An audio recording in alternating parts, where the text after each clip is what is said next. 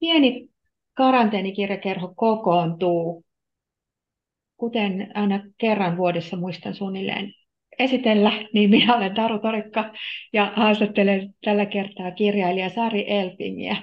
Tervetuloa, Sari. Kiitos. Me keskustellaan Sarin toisesta romaanista Saattaja, joka on tässä just keväällä teokselta ilmestynyt. Ja ollaan ainakin kuolemanläheisissä tunnelmissa tänään, eli varsin hilpeissä. Sari, tämä Saattaja sijoittuu pääosaltaan tuonne jatkosodan aikaan. Niin kerro, millä lailla sulle jotenkin syntyi tämä idean sekä näistä teemoista, mitä sä tässä käsittelet, ja oliko ne ikään kuin käsi kädessä, tai veikö toi miljöö ja aika ekaksi sua, vai halusitko sä käsitellä jotain tiettyjä teemoja, ja sitten jotenkin hoksasit, että ne jotenkin sijoittuu sotaan ikään kuin luontevasti. Niin, kerro vähän tästä syntyprosessista. Joo, mä oon kiinnostanut tämä saattajahahmo tai ajatus siitä, että joku toimii saattajana. Ja mä kirjoitin siitä joskus sellaisen lyhyen novellin, mutta siinä saattaja oli mies ja se oli hyvin erilainen. Mutta siitä se jäi sitten niinku kyteen ja elään, että se ei niinku mennytkään mielestä. Ja kuolemahan on aina kiinnostava teema, ja se on, itse koen, että se on tietyllä tavalla niin kuin elämän kantavin idea, että kaikki sinne menemme ja näin. Ja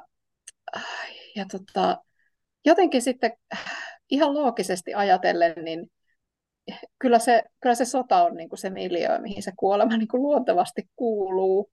Et en sinänsä niin kuin ollut aluksi kiinnostunut sodasta, vaan niin kuin tästä tämmöisestä kuolemaan saattamisesta ja kuoleman seuraamisesta ja todistamisesta ja siitä sellaisesta. Et sitten se sota niin kuin tavallaan valikoitui siihen. Mutta täytyy sanoa, että sota-aiheena vei kyllä mennessään, että se niin kuin kyllä myös niin kuin fasinoi ja inspiroi ihan oikeasti, että sodassa on niin paljon sellaista, mistä ei ole vielä hirveästi kirjoitettu, ja näitä naisnäkökulmia, niin siinä kyllä riittää semmoista ajateltavaa vielä. Mielenkiintoista, että sanoit, että sodasta ei ole vielä kaikkea kirjoitettu, kun toisaalta sota ja varsinkin toinen maailmansota on semmoinen jotenkin niin kuin aika iso näyttämö sekä suomalaisessa että kaikkien muidenkin maiden kirjallisuudessa, mutta mielenkiintoista, siksi mä halusin just tähän alkuun kysyä, että tavallaan niin kuin kumpaa kautta sä ikään kuin hujahdit tähän maailmaan, koska tästä kirjasta myös huomaa, että sitten kun sä olet sinne tavallaan tapahtuma-aikaan ja sotamiljööseen päätynyt, niin sä oot varmasti tehnyt aika paljon ihan taustatöitä ja arkistohommia näiden kanssa, koska ainakin minulle lukijana kirjan päähenkilö Laina ja muut vaikuttaa hyvinkin niin kuin aikalaisiltaan tietyllä tavalla, varsinkin siinä, miten ne kirjoittaa. Eli kerro vähän siitä, että miten sinut veisut mukana. No kyllä siinä on aika paljon arkistohommia tietty, että ehkä se vähän näkyy. Mullahan on tutkijakoulutus ja olen vanha arkistotönkiä, että koen niin kuin sellaista suurta riemua sellaisesta aikalaisymmärryksen jahtaamisesta, että se on ollut tässä siis semmoinen oikeasti sellainen juttu, että vaikka mä sanoin, että mä en niin kuin lähtenyt liikkeelle siitä sodasta, niin kyllä mulla on ollut selvää, että se on historiallisesti etäällä, mistä mä haluan kirjoittaa tämän toisen kirjan, että mahdollisimman niin kuin kauas tietyllä lailla niin kuin meidän ajasta. Että kyllä siinä on tosi paljon arkista puuhaa tehty, mutta kyllähän se niin kuin oma aika siitä kuultaa läpi. Niin kuin, että itse nyt kun luen sitä, niin on silleen tosi yllättynyt, että miten hirveästi se, niin kuin se koronakaranteeni siinä niin kuin tietyllä lailla niin kuin itselleni näyttäytyy niin kuin jotenkin, tai tulee esiin se semmoinen odottaminen. Joo, semmoinen odottaminen ja eristyksissä oleminen ja just sellainen pahaenteisyys ja kaikki se, niin se on varmaan ollut kirjailijana helpompi samastua silloin, kun se on ollut niin kuin semmoinen tunnetila ympäröinyt meitä. Ehkä. Ja sitten kun toisaalta toi sota, varsinkin jatkosota on myös siitä kiinnostava aika, kun se on, ja siis varsinkin niin kuin naisen kannalta, ja siis kohta kertoo kuulijoille vähän tarkemmin, että missä tässä mennään ja mitä Laina tekee, mutta siinä on niin paljon odottamista ja semmoista. Siinä ei ole kuitenkaan olla sillä lailla niin kuin tapahtumien keskipisteessä. Et mun mielestä jotenkin se on myös kiinnostavana sodissa jotenkin se, että mitä siinä arjessa ja kuinka niin kuin se myös muodostuu arjeksi ja mitä siinä tapahtuu. Että kuinka tavallaan muodostuu niitä, mitä just korona-aikana puhuttiin paljon, uusia normaaleja, semmoisista hyvin epänormaaleista tiloista ja hyvin niin kuin huonoista tiloista. Niin. Ja siis tämä kirja niin kuin yrittää kertoa sopeutumisesta ja semmoisesta eläimen vaistosta, jolla tässä kuitenkin eletään. Et itse asiassa se korona näkyy silläkin tavalla. Että olen niin kuin pohjattoman kiinnostunut siitä, että kuinka pitkälle voi niin kuin sopeutumisessa mennä. Et otin tähän toki mukaan siis ajan zoonomiaa ja biologiaa ja sellaistakin, mutta ihan niin kuin ajatuksena sellainen sopeutuminen oli tärkeä. Kyllä. Mietin vielä sitä just tätä historiaan sijoittuvan romaanin ideaa. Mä itse pidän juuri siitä, että ne henkilöt vaikuttaa olevan aikansa henkilöitä, eli niin kuin ikään kuin ei ole istutettu joku. Siis toki on yleisinhimillisiä piirteitä ja kaikkea muuta, mutta mun mielestä on jotenkin aina kiinnostavampaa lukea ihmisistä, jotka toimii siinä aikansa kontekstissa, eikä jotenkin ikään kuin ujuttaa vaikka meidän kaikki käsityksiä. Toisaalta ei myöskään olettaa niistä, että ne olisi vain jotain niin kuin pahvikuvia, jotka liikkuvat kulisseissaan ja noudattavat vaikka aikansa moraalisia oletuksia totaalisesti, mutta ei myöskään niin kuin jotenkin, että jotenkin ne pyrkisi esimerkiksi elämään niin kuin vaikka meidän elämää tai jotenkin sitä ihanteena. Niin mun mielestä sä oot onnistunut kyllä siinä mainiosti. Koska sitten välillä on vähän sellaisia niin aikamatkailijan tuntuisia historiaromaaneja, että jää miettimään, että kuka täällä on äänessä, mutta ainakin Laina tuntuu hyvin uskottavalta ja hyvin kiinnostavalta hahmolta. Keskustellaan hänestä. Hän on siis nuori opiskelija tässä kirjan alussa. Kohta voidaan kuullakin häntä, siis biologi. Ja tässä se jotenkin myös se tiede ja sellainen kiinnostus siihen näyttelee hurjan suurta osaa tässä. Miten Laina ilmestyi kentälle? Mikä hänen taustansa on? No, Laina oli alusta asti niin kuin saattaja, mutta että hänestä sitten tuli pikkuhiljaa biologian opiskelija, koska... Ja sä tarvitsit saattajaa ja sitten se jotenkin sille alkoi kehkeytyä ikään kuin tausta. Kyllä. Joo, ja sitten luin ajan niin kuin aikakauslehtiä ja mietin ja speksasin, että millainen hän voisi olla. Ja sitten olin aluksi tosi paljon kiinni siinä ulkoisessa olemuksessa, mutta sitten mä tajusin, että se ei ole niin kuin tässä oleellista ollenkaan. Että se on se ajatusmaailma, mikä on tärkeä ja hänen niin kuin semmoinen epävarmuutensa, josta hän kärsii. Ja semmoinen, niin kuin, hän on hirveän pedanttinen, hän on kiinnostunut yksityiskohdista ja hän haluaisi niin kuin, varmuudella luokitella asioita, mutta maailma on epävarma ja niin kuin, muuttujia on aivan liikaa. Että hän on niin kuin, tällainen. Ja hän sitten tässä ehkä vähän hermostuu niihin opintoihin myös ja siihen, että se ei tunnu johtavan mihinkään. Hän on kyllä turhautunut vähän yhteiskunnallisiin rakenteisiinkin, aika pahasti kyllä, että hän niin kuin sitten odottaa uusia tilaisuuksia ja sellainen sitten tulee. Niin, se on myös kiinnostavaa, että just katastrofi voi olla myös tilaisuus ja ainakin muuttaa ja päästä irti kaikista niistä kuvioista ja esimerkiksi Helsingistä, missä hän on. Jos sä lukisit tähän sen ensimmäisen pätkän, mitä ajattelit lukea, niin kuulijat pääsee myös vähän mukaan tähän kirjan kieleen ja maailmaan. Vähän ennen kello 7 Laina yhytti Oskarin eturappusilta. Seuraatko sinä minua, Oskari kysyi. En seuraa. Sinä vain satuit minun edelleni. Ulkopuolinen ei täysin ymmärtäisi heidän puheen parttaan. Oskari ei nauranut, eikä Lainakaan. Laina kumartui nyörittämään kenkänsä uudelleen koko matkalta. Oskari katseli häntä hartiat koholla, päällään sinimusta takki. Se oli sen illan värinen. Kadun kulmassa oli työmiesten jättämiä lapioita, säkkejä ja kiviä. Matkalla seurahuoneelle näkyi monia sirpalesuojan alkuja. Ei tehnyt mieli jutella kummankaan. Sitten tuli seurahuone ja kaikki muuttui oven avauksella. Melu ryöpsähti heidän päälleen kuin elokuvien konfettisade. Ihmiset yllättivät heidät olemuksellaan. Huolettomat herrat liiveissään, sikarit käsissään ja naiset pitkissä hameissaan. He odottivat pöydissä illallista. Salissa oli tanssilattia ja sen reunassa oli istuimia. Ne oli varattu orkesterille. Melu tarttui Lainaan ja Oskariin ja he unohtivat kivet ja säkit. Seurahuoneella juhlistettiin kasvistieteellisen seuran vuosipäivää.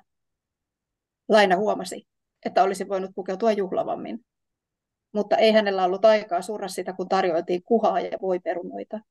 Aterimet olivat kullanväriset. Viulu ja haitari soittivat argentiinalaista tangoa. Pormuna kapeessa orkesterisolisti esitteli laulun. Lainalta jäi kuha kesken, kun soitto alkoi. Viulu ja haitari aloittivat leikkisästi, ikään kuin kysellen. Se oli valtavan kaunista ja haikeaa, mutta soittimet eivät soittaneet täsmälleen yhteen. Viulu kulki haitarin edellä ja oli silkoinen ja ylivoimainen. Haitari ei jaksanut olla niin korkealla ja vaikeli tämän tästä kesken tahdin. Aina kun se otti ilmaa sisäänsä, palket parahtivat kuin soitin olisi hajoamassa. Kukaan ei tanssinut. Miten sellaista olisi voinut tanssia? Valo oli hunajainen. Kynttilät valoivat pöydälle ulos muodoistaan. Kukaan ei pysäyttänyt niitä, sillä tunnelma oli sellainen, että ne saivat valua. Laina painoi leukansa kämmentä vasten ja nojasi kaikessa rauhassa siihen. Musiikki vaihtui foksiin. Sitten tärkein asia tuli. Se, jonka takia he olivat Oskarin kanssa tulleet paikalle. Puheenjohtaja esitteli suunnitelman seuran uudelle tutkimusmatkalle Itä-Karjalaan tai Kannakselle. Varmuutta määränpäästä ei vielä ollut. Miehet tuntuivat puhuvan vain toisilleen, aivan kuin Lainaa ei olisi. Se, mitä hän kuuli, nipin napin. Tutkijaseurojen tulisi tutkia tuholaisia, jotka tekivät selvää viljasta ja puiden kuoresta. Mäntyökköset näversivät Karjalan komeimmat metsät. Laina halusi mukaan. Ei mäntyyökkösten takia tietenkään, vaan yhden tietyn, kiertolaisena tunnetun perhosen takia. Hän näki jo itsensä Jäkäläkentällä tuntemattoman taipaleen päässä, eksoottinen perhonen tuliaislaatikossa. Kiitos. Tässä tosiaan tulee myös Lainan tieteelliset ambitiot esille ja tällainen jotenkin tutkijan luonne. Tämä on mun mielestä jotenkin tosi ihana tämä perhosten ja yökköjen maailma, joka sekin on myös hyvä tällainen nykylukijan jotenkin ymmärrettävä, koska tavallaan hyönteisten tutkiminen ja niistä huolestuminen suuntaan ja toiseen on jotenkin taas hirveän ajankohtaista, että sekä tuholaisina että sitten toisaalta, että onko niitä, missä kaikki perhoset on. Niin. Oliko toi Lainan jotenkin, perhosiltaan toki tulee heti kaikenlaisia mielikuvia ja metaforia, ja just siitä, että miten ne tutkii niitä, että sehän niin myös kyydystetään ja tapetaan, niin miten toi Lainan jotenkin perhosintressit tulivat? No. Jotenkin mua kiinnostaa tämä tosi paljon, tämä niin kuin hänen erikoisalansa. Biologina. Että miten ne perhoset tuli mukaan. No kyllä se Atropos, siis pääkalloperhonen, oli siellä niin kuin aika varhaisesta vaiheesta asti.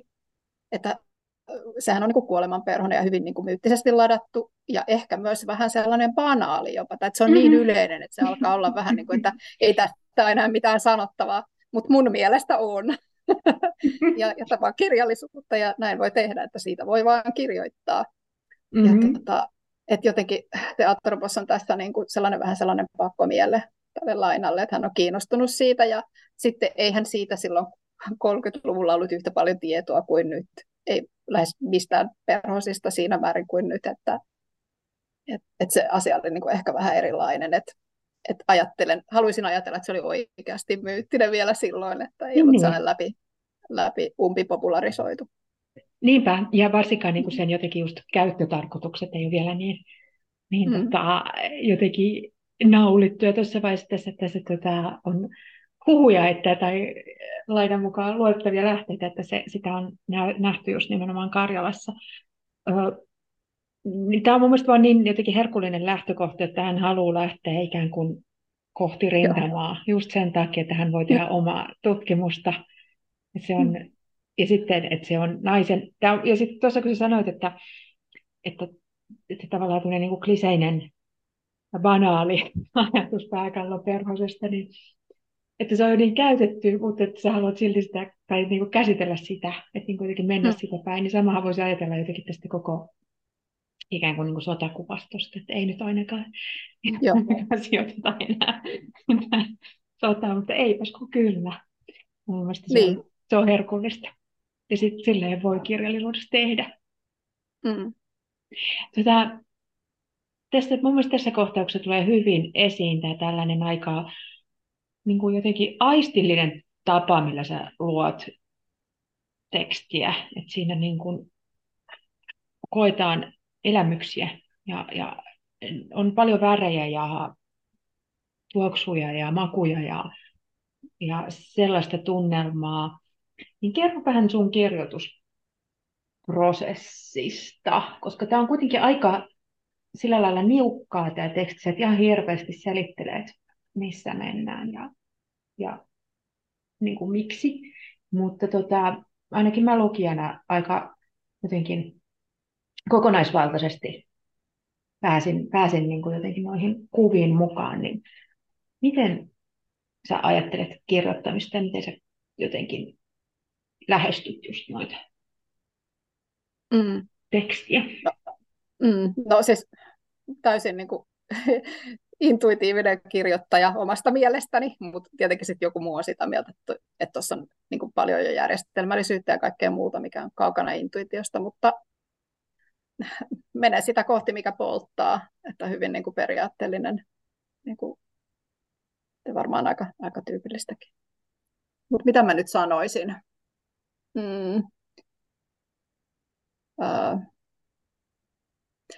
Niin, no mä en niin kuin, mä en sillain niin kuin halua selitellä hirveästi, että mä yritän kirjoittaa suoraan ja niin kuin sitä sellaista kohti, mikä polttaa, mutta että tietenkin ehkä kirjoittajana teen hiukan turhankin tiivistä välillä, että siinä on niin kuin ehkä vähän muuttunutkin se tyyli ja sillä tavalla. Mitähän muuta mä sanoisin?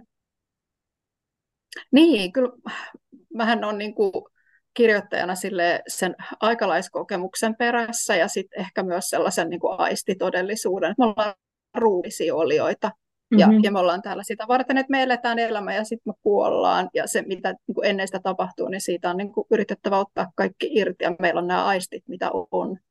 Ja kyllä kirjallisuus, niin kuin, kyllä se niin kuin mun mielestä parhaimmillaan sitten myös ruokkii sitä aistielämää niin kuin kaikin tavoin, että mä yritän olla ruumiillinen ja aistillinen kirjoittaja. Kyllä, ja se tässä tosiaan sekä niin kuin juonen ja jotenkin teemojen tasolla, mutta myös ihan tuosta tekstistä välittyy semmoinen jotenkin siis sekä ruumiillinen että niin kuin kaikilla aisteilla läsnä oleva. Mä olen joskus keskustellut Hannu Väisäsen kanssa siitä, että hän tekee sellaisia ihan niin kuin harjoituksia, että tavallaan kokeilee kaikilla aisteillaan aistimista. On vaikea puhua aistimisesta, koska kuulostaa helposti jotenkin hömelöltä, mutta jotenkin vähän sellaista niin kuin ilmassa leijuvalta, mutta päinvastoin se on just nimenomaan ruumiissa sisällä olemista. Ja jotenkin, en tiedä, minulle tuli tässä kyllä sellainen, niin kuin, että se on jännä, miten se tekstissä alkaa sitten tapahtua niin, että sitten näitä asioita kokee itsekin niin kuin nimenomaan kaikilla aistimillaan ei vain näe tai kuule tai ymmärrä, vaan niin kuin sitä on paikalla. Onko sulla tällaisia, mitäs nyt sanoisin, harjoitteita? No ei mulla kyllä ole. Jos sä herätät aistisi, ehkä ne on sitten hereillä jo valmiina. Ei tarvi herättää kyllä, mutta en ole ajatellut tota. Se varmaan vaihtelee ihmisestä toiseen, että kuinka tavallaan tietoisesti sitä tarvii niin kuin tehdä, että se siirtyy sinne tekstiin tai välittyy tekstissä, koska ainakin mulle tämä oli hyvin sellaista niin kuin ruumiillista. Mukavaa myös, että sä sanot ruumiillista eikä kehollista, koska ruumiillisuus on jotenkin paljon parempi sana. Ja se tuntuu täällä kropassa. Niin. Ja sitten sellainen niin kuin yksinkertainen asia, että tässä on kysymys niin kuin, mitä enimmässä määrin seksistä. Mm-hmm. Niin kuin, että tässä niin kuin aloituksessa jo mukana, että se ei vaan tullut niin kuin tästä tekstikatkelmasta esiin, mutta se on niin kuin osa sitä elämää ja elämän kiertoa. Kyllä. Ja se on ehkä sellainen, se on aika kiinnostava toi sisäänheitto tässä kirjassa, joka siis tapahtuu, ikään kuin näitä päätapahtumia huomattavasti myöhemmin 50-luvun puolivälissä, ja sä aloitat ikään kuin seksistä, seksikohtauksella. Perustele sitä nyt tähän ratkaisuun. No, mun mielestä se oli luonnollinen tapa aloittaa kirja. Mutta että se ei todellakaan ole se, missä se kronologisesti tarina alkaa. Että se niin pikemminkin kuvaa sitä, että millainen ihminen niin tästä Lainasta on tullut sit sodan jälkeen. Että minkälainen nainen siinä on niin kuin sitten. Mutta muuten, että mun mielestä jos aloittaa, niin kuin, aloittaa seksikuvauksella, niin sitten se vie niin kuin, tavallaan tietyllä lailla sen ihmisen niin kuin, ytimeen ja sen hahmon, eihän tämä oikeasti olemassa oleva ihminen, vaan niin kuin, tämän hahmon niin kuin, ytimeen tietyllä lailla. Että toki eihän siinä paljasteta kaikkea, vaan niin kuin, kapea siivu hänen niin kuin, aistitodellisuudestaan, mutta silti. Kyllä. Aloittaa sillä lailla. Mm-hmm. Ja se herättää kyllä mielenkiinnon, että mitä on tapahtunut. Ja sitten tavallaan lähdetään tästä nuoresta Lainasta, joka on kuitenkin vielä enemmän ehkä sellainen niin kuin pää ja aivot edellä toimiva ihminen. Ja sitten se ruumiillistuminen tapahtuu tässä myös. Niin kuin se, myös hän kasvaa ja kehittyy ja löytää itsensä. Joo. Näiden aika kovien kokemusten kautta. Me ollaan koko ajan tässä tavallaan niin kuin mukana Lainan näkökulmassa. Hän siis lähtee rintamalle tavallaan tämmöisen niin kuin, siis hoitajaksi, sairas. Sisareksi, kiitos. Joo. Avustamaan siellä niin kuin loukkaantuneiden hoidossa, ja sehän on sitten aika karua, mitä hän joutuu kohtaamaan, ja me mennään tavallaan, tämä teksti etenee sekä ikään kuin, Laina päähenkilönä ja pääkokijana tässä kolmannessa persoonassa kerrottuna, ja sitten välillä on Lainan kirjeitä tälle jo sun lukemassa kohdassa mainitulle Oskarille. Millä lailla tämä rakenne, joka tietty ei ole mikään uusi keksintö, mutta toimii tässä monella tapaa, myös ehkä sillä tapaa, että tavallaan myös ne kirjeen kirjoittamisen konventiot on ehkä meille vieraita vähän sen. Niin ne myös sit jotenkin, ne samalla valottaa mulla ainakin enemmän sitä Lainaa, mutta sitten taas toisaalta niin kuin vieraannuttaa, koska se kieli ja kaikki on, niin miten sä päädyit tähän rakenteeseen? Joo. Niin. No siis sotakirjahan on ihan niin kuin oma niin kuin tämmöinen genrensä. Kyllä. Ja ei ollut niin kuin ekana mielessä, mutta sitten se sieltä niin kuin tuli. Mä ajattelin, että uskallanko mä käyttää, tämäkin on aika käytetty, mutta ei kun siitä vaan. Kyllä se pitää sitä kohti kaikkea käyttää. Ottaa haltuunsa kaikki. Kyllä. Kaikki keinot. Aiemmin lukuisasti käytetty, mutta siis se jotenkin niin kuin sitten toimi silleen, että koska kirjeessä pystyy sitten kirjoittamaan niin kuin Laina pystyy sille Oskarille sanomaan sellaisia asioita, joita hän ei niin kuin, oikeasti koskaan pystynyt sanomaan. Ja niin kuin, se, niin, joo. Mutta ymmärrän ton, että se tuo semmoisen niin kuin, tavallaan etäännytetyn tai jotenkin niin kuin oudon tunnelman, koska se Laina on sitten hyvin syvissä vesissä siinä, kun hän kirjoittaa. Että se ei ole ollenkaan se Mäntyökkönen, joka katsoo sieltä kotipeilistä häntä ja hän on pettynyt siihen, että se on jotain ihan muuta. Ja nämä kirjat on osa sitten sitä muodonmuutosta, mitä tämä Laina käy niin kuin läpi siinä. Että niissä kirjeissä alkaa puhua se sellainen niin kuin ihmisenä kasvanut ja ihmisenä haavoittunut niin kuin sellainen viisas nainen. Joo, ja toisaalta mietin just sitä myös, että ikään kuin tälle henkilölle, niin just se, että kun se sotakirja on semmoinen tietty genre, ja siinä on sellaiset varmaan niiden kirjoittajille jo tietyt konventiot, että miten se tapahtuu, ja niin kuin toisaalta myös aiemmin ihmisiä opetettiin kirjoittamaan kirjeitä, siis myös niin kuin läheisille, että niin kuin, vähän, että mitkä osat kuuluu, ja tässä puhuttelu ja näin, niin toisaalta sellainen annettu sapluuna voi olla myös niin kuin jotenkin, kun tässä tapahtuu just se muutos niissä kirjeiden sisällä ja kirjeiden välillä, että miten Laina puhuu ja ajattelee, niin, niin kuin kuinka hurjaksi myös ja rohkeaksi se hänen oma tekstinsä menee, niin tavallaan sehän on myös sellainen, kun annetaan ikään kuin sapluuna, niin sen sisällä voi revitellä tietyllä lailla. Joo, niin siinä nyt on käynyt. Niin. Että siinä me päästäänkin niinku ikään kuin lähemmäksi häntä, kun välttämättä sitten, jos olisit valinnut jonkun muun keinon ikään kuin niinku mennä Lainan päähän. Ja jotenkin se sopii myös sulle sen takia, koska sä et hirveästi, nämä muut henkilöt kuitenkin, niin, koska me ollaan Lainan näkökulmassa, niin me ei niin hirveästi tiedetä, että miksi ne tekee, mitä ne tekee. Ja se on mun mielestä aika reilua, koska mistä me voitaisiin tietääkään. Aivan. Niin. Niin toisaalta myös sit Lainalla on oma jotenkin, niin kuin, hänkin kertoo vaan sen verran, mitä kuitenkin haluaa.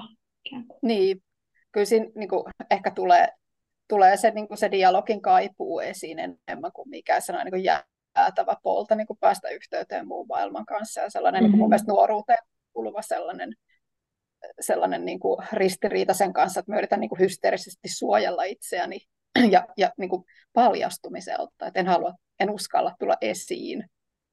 Ja sitten kuitenkin se kaipuu siitä, että kaipaisi niin kuin sitä dialogia. Että kirjehän on sellainen niin kuin, tavallaan epätoivoinenkin kanava. Sinä yksinään kirjoittelee. Kauas. Niin. Kyllä. Niin. Kyllä, ja sitten siinä ei ole se dialogi, ei ole niin kuin, se on pitkiä monologeja ja sitten odotusta, että saako sen vastauksen. Ja miten se toinen on ymmärtänyt, sitä ei voi koskaan tietää. Niin se on myös siinä mielessä ihana muoto. Mä mietin just sitä, että se on nämä kirjeet Oskarille, eikä esimerkiksi päiväkirja, mikä olisi voinut olla toinen vaihtoehto, että kurkistaa sinne Lainan sisimpään. Niin tässä myös jotenkin siinä säilyy semmoinen vähän niin kuin sitä kiinnostavaa mysteeriä. Tässä tosiaan tämä verhosmetafora kyllä kantaa aika hyvin koko ajan, koska tässä on sitä koteloitumista ja kuoreutumista ja siipien avautumista ja kaikkea. Lukisitko tähän vielä, kun kirjeistä puhuttiin, niin vähän malliksi sieltä, että mitä se Laina Oskarille kirjoittaa?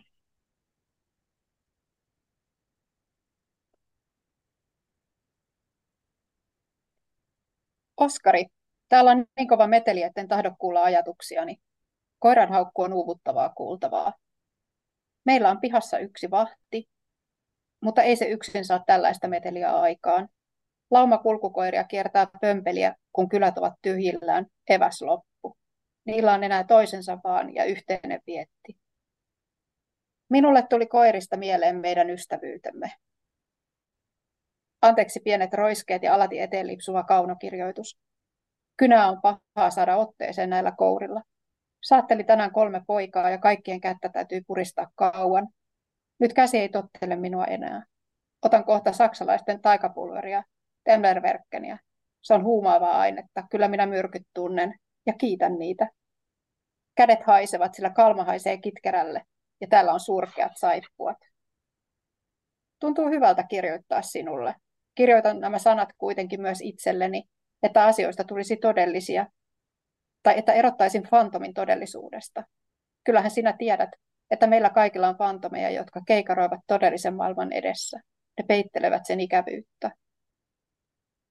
Ehkä sinulla ei ole sellaista. Olit aina niin tinkimätön. Muistatko, miten jäsensimme eläimet luokkiin ja kiinnitimme nimikyltit paikoilleen? Sinun kanssasi luonnosta tuli selvempi kuin se oikeasti on. Olisit kyllä voinut ilmoittaa, minne lähdit. Kurillani ajattelen, että en lähetäkään tätä kirjettä. Saat olla epätietoisuudessa siellä jossakin. Kai sinäkin sentään joskus minua ajattelet.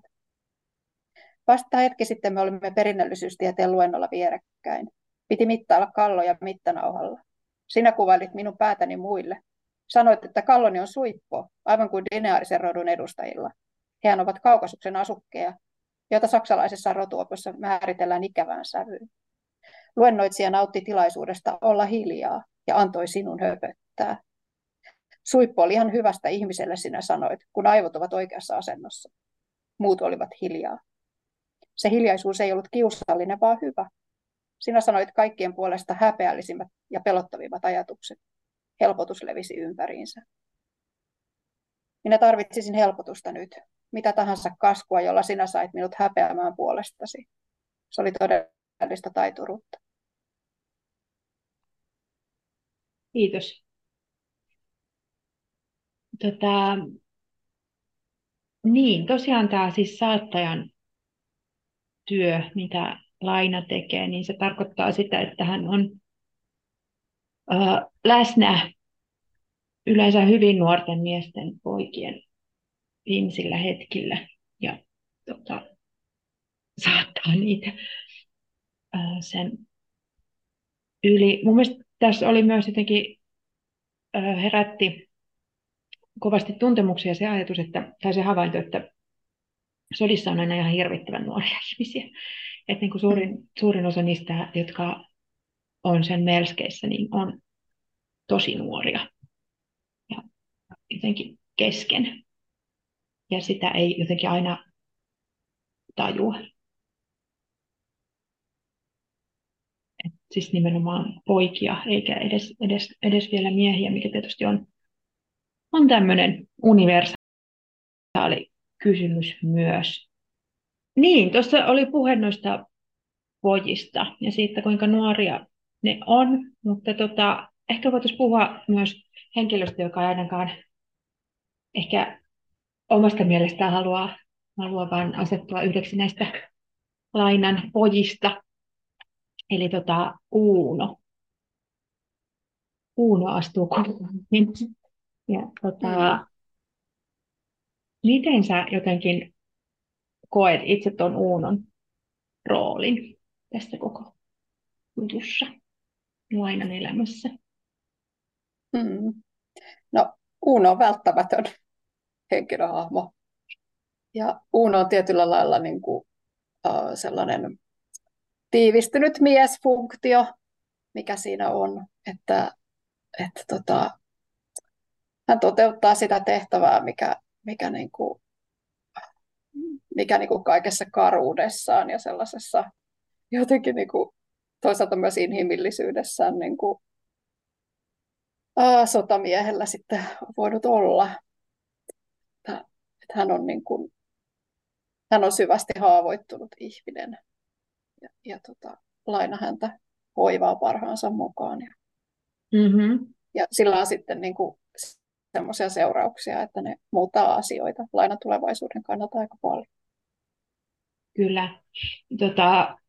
Ja siis hän on särkynyt, mutta niin hän tietysti Lainakin on. Mutta toi sun kuvaus kyllä siitä välttämätön, niin se on, niin kuin, jos ei Udo olisi tullut paikalle, niin se olisi sellainen keksiä.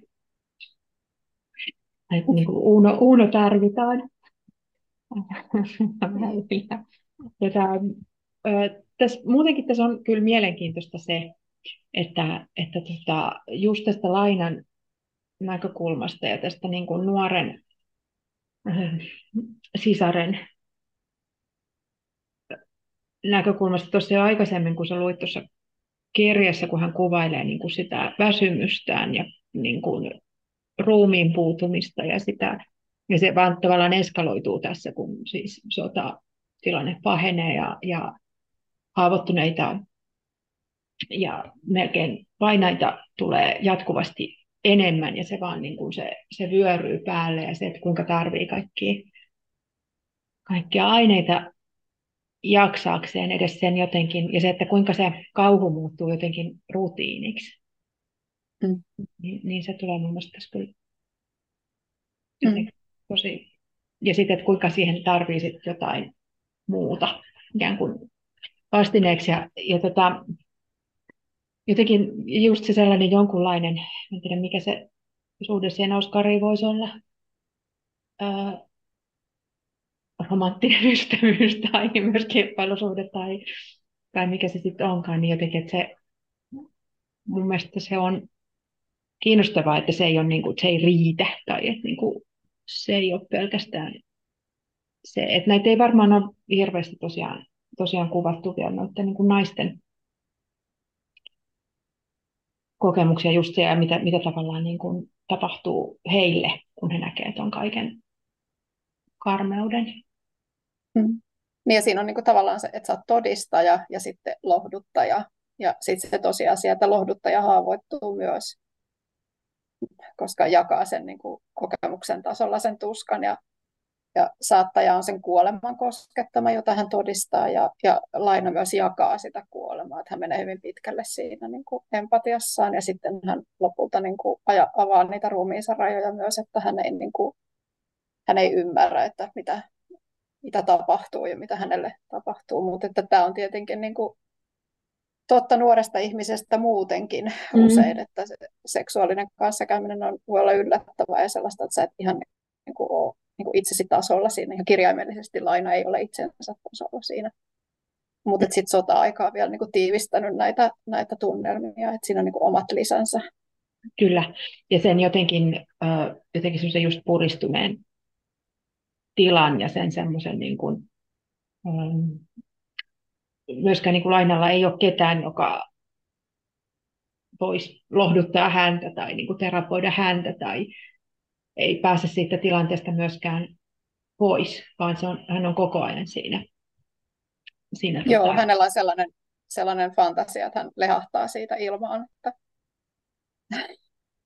kyllä. Pääsee eroon itsestään ja kaikesta. Kyllä. Ja se just ehkä sitten nämä tällaiset, niin kuin, tässä tulee jotenkin hyvin konkretisoituu kaikki sellaisia jotenkin psykologisia selviämiskeinoja, mitä ihmisillä on, varsinkin naisella, että pystyy lokeroimaan jotain. Tiettyä, koska on pakko. Kyllä. Mutta se ei niin kuin. Ja se on jotenkin hurjan mielenkiintoista, että niin kuin, miten sen tässä näkee. Ja sitten se on mun mielestä kiinnostavaa, että kun se on toi Laina, joka on niin kuin luonnontieteilijä ja jolla on sellainen systemaattinen ajattelutapa itselleen ja sellainen hyvin tarkka havainnoivaisuus, tietty niin kuin kylmä katse myös itsensä, niin se on hyvä hahmo siihen.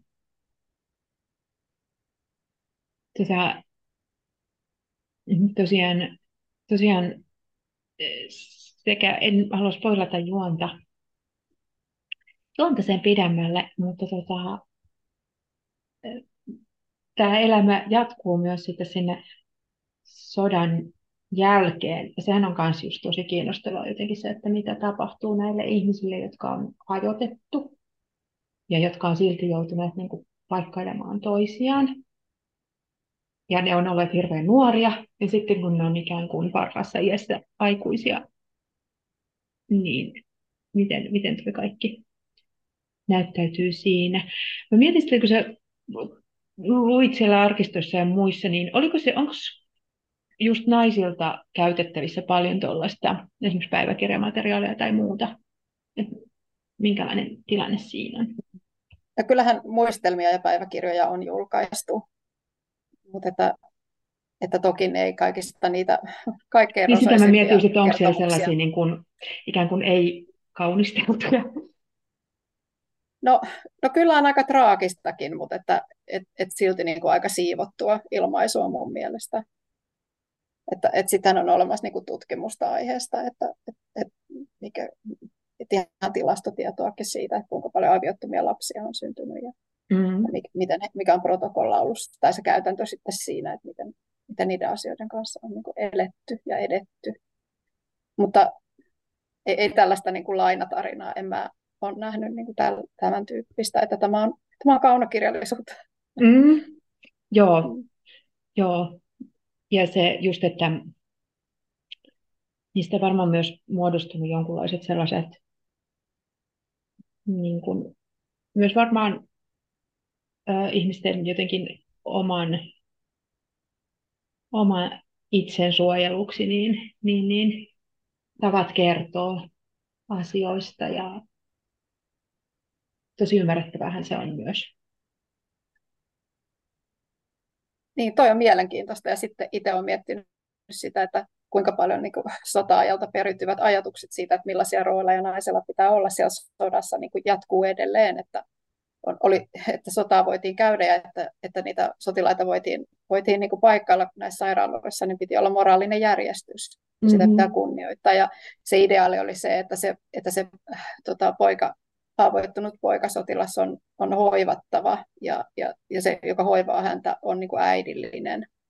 Ja sitten sen rinnalla oli niin kuin tämmöinen täysin toisenlainen kuvastojuoksi omaan laukkaansa, missä se nainen on ihan hurja niin kuin seksuaalisoitu ja tämmöinen fantasia, niitä miesten fantasia.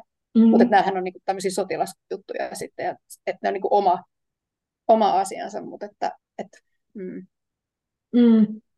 Niinpä, ja siinä jotenkin niin kuin kaikki myytit sekoittuu ja roolit sekoittuu. Ja sitten tietysti vielä tuon ajan nuoret naiset niin on aika suojeluista oloista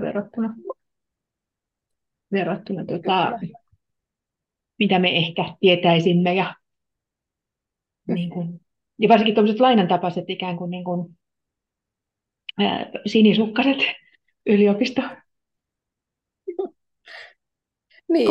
Hän tietää luonnontieteestä, hän tietää, miten ne perhoset lisääntyy ja muuta, mutta niin kuin muut realiteetit saattaa olla vähän hakusessa.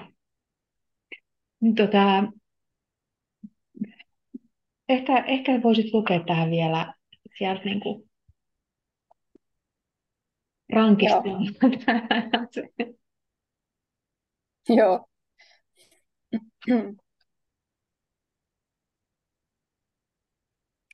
Oskari, minä olen ällistynyt. Se on eläimen ällistys, ei kaiken mukaan aavistavan ihmisen. Synnyn täällä uudestaan, enkä tiedä millaiseksi. Tämä tapahtuu pienoiskoossa harva se päivä. Elämä alkaa, elämän toivo, ja sitten tulee kuolema. Tein aina saman virheen, kun alan ajatella, että ehkä tämä poika, jolle juuri syötän puuroa, ei lähdekään, vaan jää. Ja että hän voi menettää ehkä jalkansa tai kätensä, mutta jää kuitenkin elämään. Sitten kun havahdun siihen, että väistämätön tapahtuu, poika kuolee, muutun tuuleksi. Tuulen pitää ottaa kantaakseen pelko, jota ei aina edes huudeta ääneen. Jonnekinhan sen täytyy mennä, eikö niin? En ole itkenyt omia itkujani kuin yhden ainoan kerran, ihan alussa, vaikka kaikki muut itkivät ja rukoilivat hyökkäysvaiheen aikana. Olen sopeutunut tähän sotaan. Se itku, mikä minusta tulee nykyään, on muiden itkua. Yksi poika nukkui kuin vauva koura auki, ja kun minä pistin käteni kouraan, se sulkeutui luottavaisesti. Minä olin hänille kuka tahansa, johon hän unessa luotti. Olin kuka tahansa armo, Jumalan kaltainen. Hänellä oli pyöreät silmälasit, jotka otin pois ja laitoin ne hukkapaikkaan. Sinne panin varmaan perhoskirjankin, jota kaipaan. Saatana sentään. Käännän pian tämän karjalaistönön kamarin ylösalaisin. Irrotan lattialankut, annan muiden tyttöjen tuijottaa unimyssyt päässä. Minä kerron nyt sinulle, mitä muuttuminen voi tarkoittaa, ja sinun, Oskari, hyvä, on pakko kuunnella. Ole parempi nainen, meitä käsketään radiossa, Lottojohdon antamissa ohjeissa ja kirjeissä. Minä en voi olla ajattelematta jalostamista. Ihmiset haluavat kuvitelmaa, Spenglerin, Nietzschen ja muiden filosofien ihailemaa helleeniä, tai jotain vastaavaa, mitä ei varmasti ole koskaan ollutkaan olemassa. Paitsi ihmisten mielessä on. Siellä käyskentelee ideaali-ihmisiä, kipsivalkoisia miehiä, joilla on suuret reisilihakset, pilaantumaton luonto ja rintalastan alla roihuva elämänvietti, samaan tapaan kuin olympialaisten suuressa karahdissa. Ideaalit naiset ovat myös kipsivalkoisia, ja heillä on amalgaamista juotetut nivelet. Kuuloluut ovat kovaa posliinia, joka ei mene rikki, vaikka mikä pommin paineaalto tulisi. Kasvojen luiden paikalla on notkea rautaa, joka muovautuu ympäristön vaatimuksiin, säätilaan ja annettuihin tehtäviin. Iltaisin naisten jalkoväliin kasvaa sokeriset suonsilmäkkeet. Kuule Oskari, mehän olemme laumaeläimiä eikä vain. En minä ajatellut niin vielä museossa. En olisi ottanut eläintä itseeni mistään hinnasta. Vaan nyt on pakko todeta tämä. Tappaminen ja naiminen ovat eläimen työtä ihmisessä. Naura vaan, niin minäkin nauraisin, jos vielä osaisin. Kiima ei ole kilpailua ja valintaa samalla tavoin kuin se on metsässä eläinten kesken. Eikä varsinkaan sillä lailla, kun Trunomien tarinoissa kerrotaan. Ei se ole elämäntehtävä. Kiima on osa kuolemantehtävää. Tämä on ehkä naivi ja sotaan väsyneen ihmisen kysymys, mutta silti. Eikö se ole ansio, että heittää veivinsä lihan iloissa? Naidessa kuoleminen ei ole hassumpi tapa lähteä. Kiitos. Tässä tosiaan toistuu jotenkin hyvin paljon myös tämä, että siinä ehkä jotenkin siinä kasvamisprosessissa niin myös tosiaan löytyy se eläin ihmisessä ja niin kuin se ruumiillisuus on myös pitkälle sitä, eli jotenkin niin kuin eläimellisyyden hyväksymistä. Joo, periksi antamista. Kyllä. Ja sittenhän se on kiinnostavaa, kun tosiaan kun sieltä sodasta palataan ja ikään kuin asetutaan tai ollaan asettuvinaan taas hyvin sellaiseen niin kuin säntilliseen yhteiskuntaraameihin ja rooleihin, jotka ei ole muuttunut, vaikka nämä ihmiset on kokeneet hirveitä ja joutuneet olemaan jotenkin täysin avoimina ja vereslihalla ja kokeneet kollektiivisesti kaikkea, niin sitten rauhan jälkeen ollaankin ikään kuin, niin kuin mitään ei olisi tapahtunut. tai että niin, se on. Sille ei ole niin kuin tilaa ollenkaan sille kokemukselle. Ja musta tuntuu, että varsinkin naisilla niin vielä vähemmän kuin miehillä. Mm. Et jotenkin niin kuin rauha tulee ja sitten se on niin kuin kaikki hyvin. Ja jotenkin niin kuin nyt uutta rakentamaan ja takaisin kouluun. Ja niin, sitä mä oon tässä niin kuin tavallaan miettinyt, että niin kuin tämän Lainan hahmon kautta juuri, että kuinka paljon niin kuin sellaista uhraamista se hiljeneminen ja vaikeneminen ja itsensä esittäminen on niin kuin vaatinut. Kyllä. Tämä on mielenkiintoinen kirja lukea myös nyt, kun traumasta ihan siis aiheellisestikin kirjoitetaan ja puhutaan nyt niin paljon ja niin kuin hyvin avoimesti ja hyvin sillain ikään kuin sitä aletaan ymmärtää, että mistä siinä ehkä on kysymys. Ja just siitä, että asioista ei pääse yli välttämättä ikinä. Joo. Niiden kanssa elää, mutta sitten tässä tekstissä me seurataan ihmistä, jolta ei kysytä, että miten se on sun trauma on ja miten se vaikuttaa sun vaan hänen niin kuin pitää, vaan jotenkin mennä eteenpäin. Ja sitten jos jotain on vähän vinksellaan, niin se on niin kuin Lainan ongelma. Ja vika Lainassa. Jollain lailla. Niin hänen elämänsähän tässä tavallaan niin kuin jatkuu. Mutta että enhän mä kirjoittajana niin kuin tavallaan niin kuin paljasta sitä hänen sisäistä ymmärrystään siitä sitten. Mm-hmm. Mutta toisaalta tämä ei ole myöskään niin kuin jotenkin lohduton tai surullinen tarina lukijoille ja kuulijoille tiedoksi, että se ensimmäinen kohtaus on ihan syystä siellä alussa ja mun mielestä antaa jotenkin odottaa. Ja myös jotenkin niin kuin sellainen oiva. Ja just sitä, että elämä jatkuu. Ehkä mun naivi opetus tästä kirjasta. Mutta myös hirveän jotenkin lohdullinen ja niin kuin hyvä. Koska sitten, niin, ainakin se on mun tulkinta niin kuin jotenkin tuosta Lainan tarinasta. Että hän ei myöskään niin kuin halvaannut tai hänelle ei käy sillä lailla huonosti. Ei, että niin kuin mä sanoin, niin mä en hirveästi avaa sitä, mutta ei tässä niin kuin sillä tavalla huonosti ole käynyt, että hänestä tulee omanlaisensa nainen, mutta että kyllä mä oon yrittänyt sitä niin kuin lukijassa herätellä sitä kysymystä, että entä jos sotaa ei olisi ollut, niin olisiko hän erilainen nainen, että ihan niin kuin ihan perustavanlaatuisella tavalla. Mm. Kyllä, ja sitten niin kuin monet lainat tuohon aikaan, niin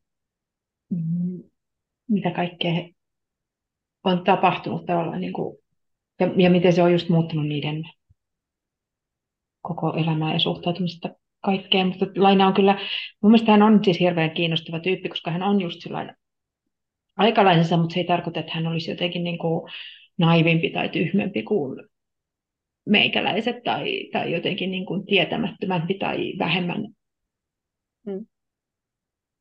jotain. Niin, eihän minun mielestäni, että hän on ollut nuori. Kyllä. Kuten kaikki ovat kerran ja sitten on sattunut sota. Ja mutta minusta niin kuin, jos nyt ajattelen jälkeenpäin, niin minusta Laina on selviytyjä ja hyvin niin kuin sitkeä tyyppi. Että hänhän ei myöskään ole antanut periksi missään vaiheessa. Mm. Ja siis hänhän niin kuin pystyy jotenkin sitomaan omiin kokemuksiinsa niin kuin kaiken lukemansa ja tietämänsä. Ja siis on tuollainen niin kuin hyvin monipuolisesti sivistynyt ihminen, mutta se ei ole myöskään niin kuin jotenkin eri elämän alue, vaan se menee sellainen kokonaisvaltaisesti. Ja sitten hän niin kuin ehkä just nimenomaan ruumiillisesti ymmärtää ja kokee uusia asioita. Sari Elfving, kiitos tästä keskustelusta ja mainiosta kirjasta. Suosittelen tätä kyllä vahvasti kesälukemiseksi esimerkiksi. Kiitos paljon. Kiitos, että sain tulla. Kiitti sulle.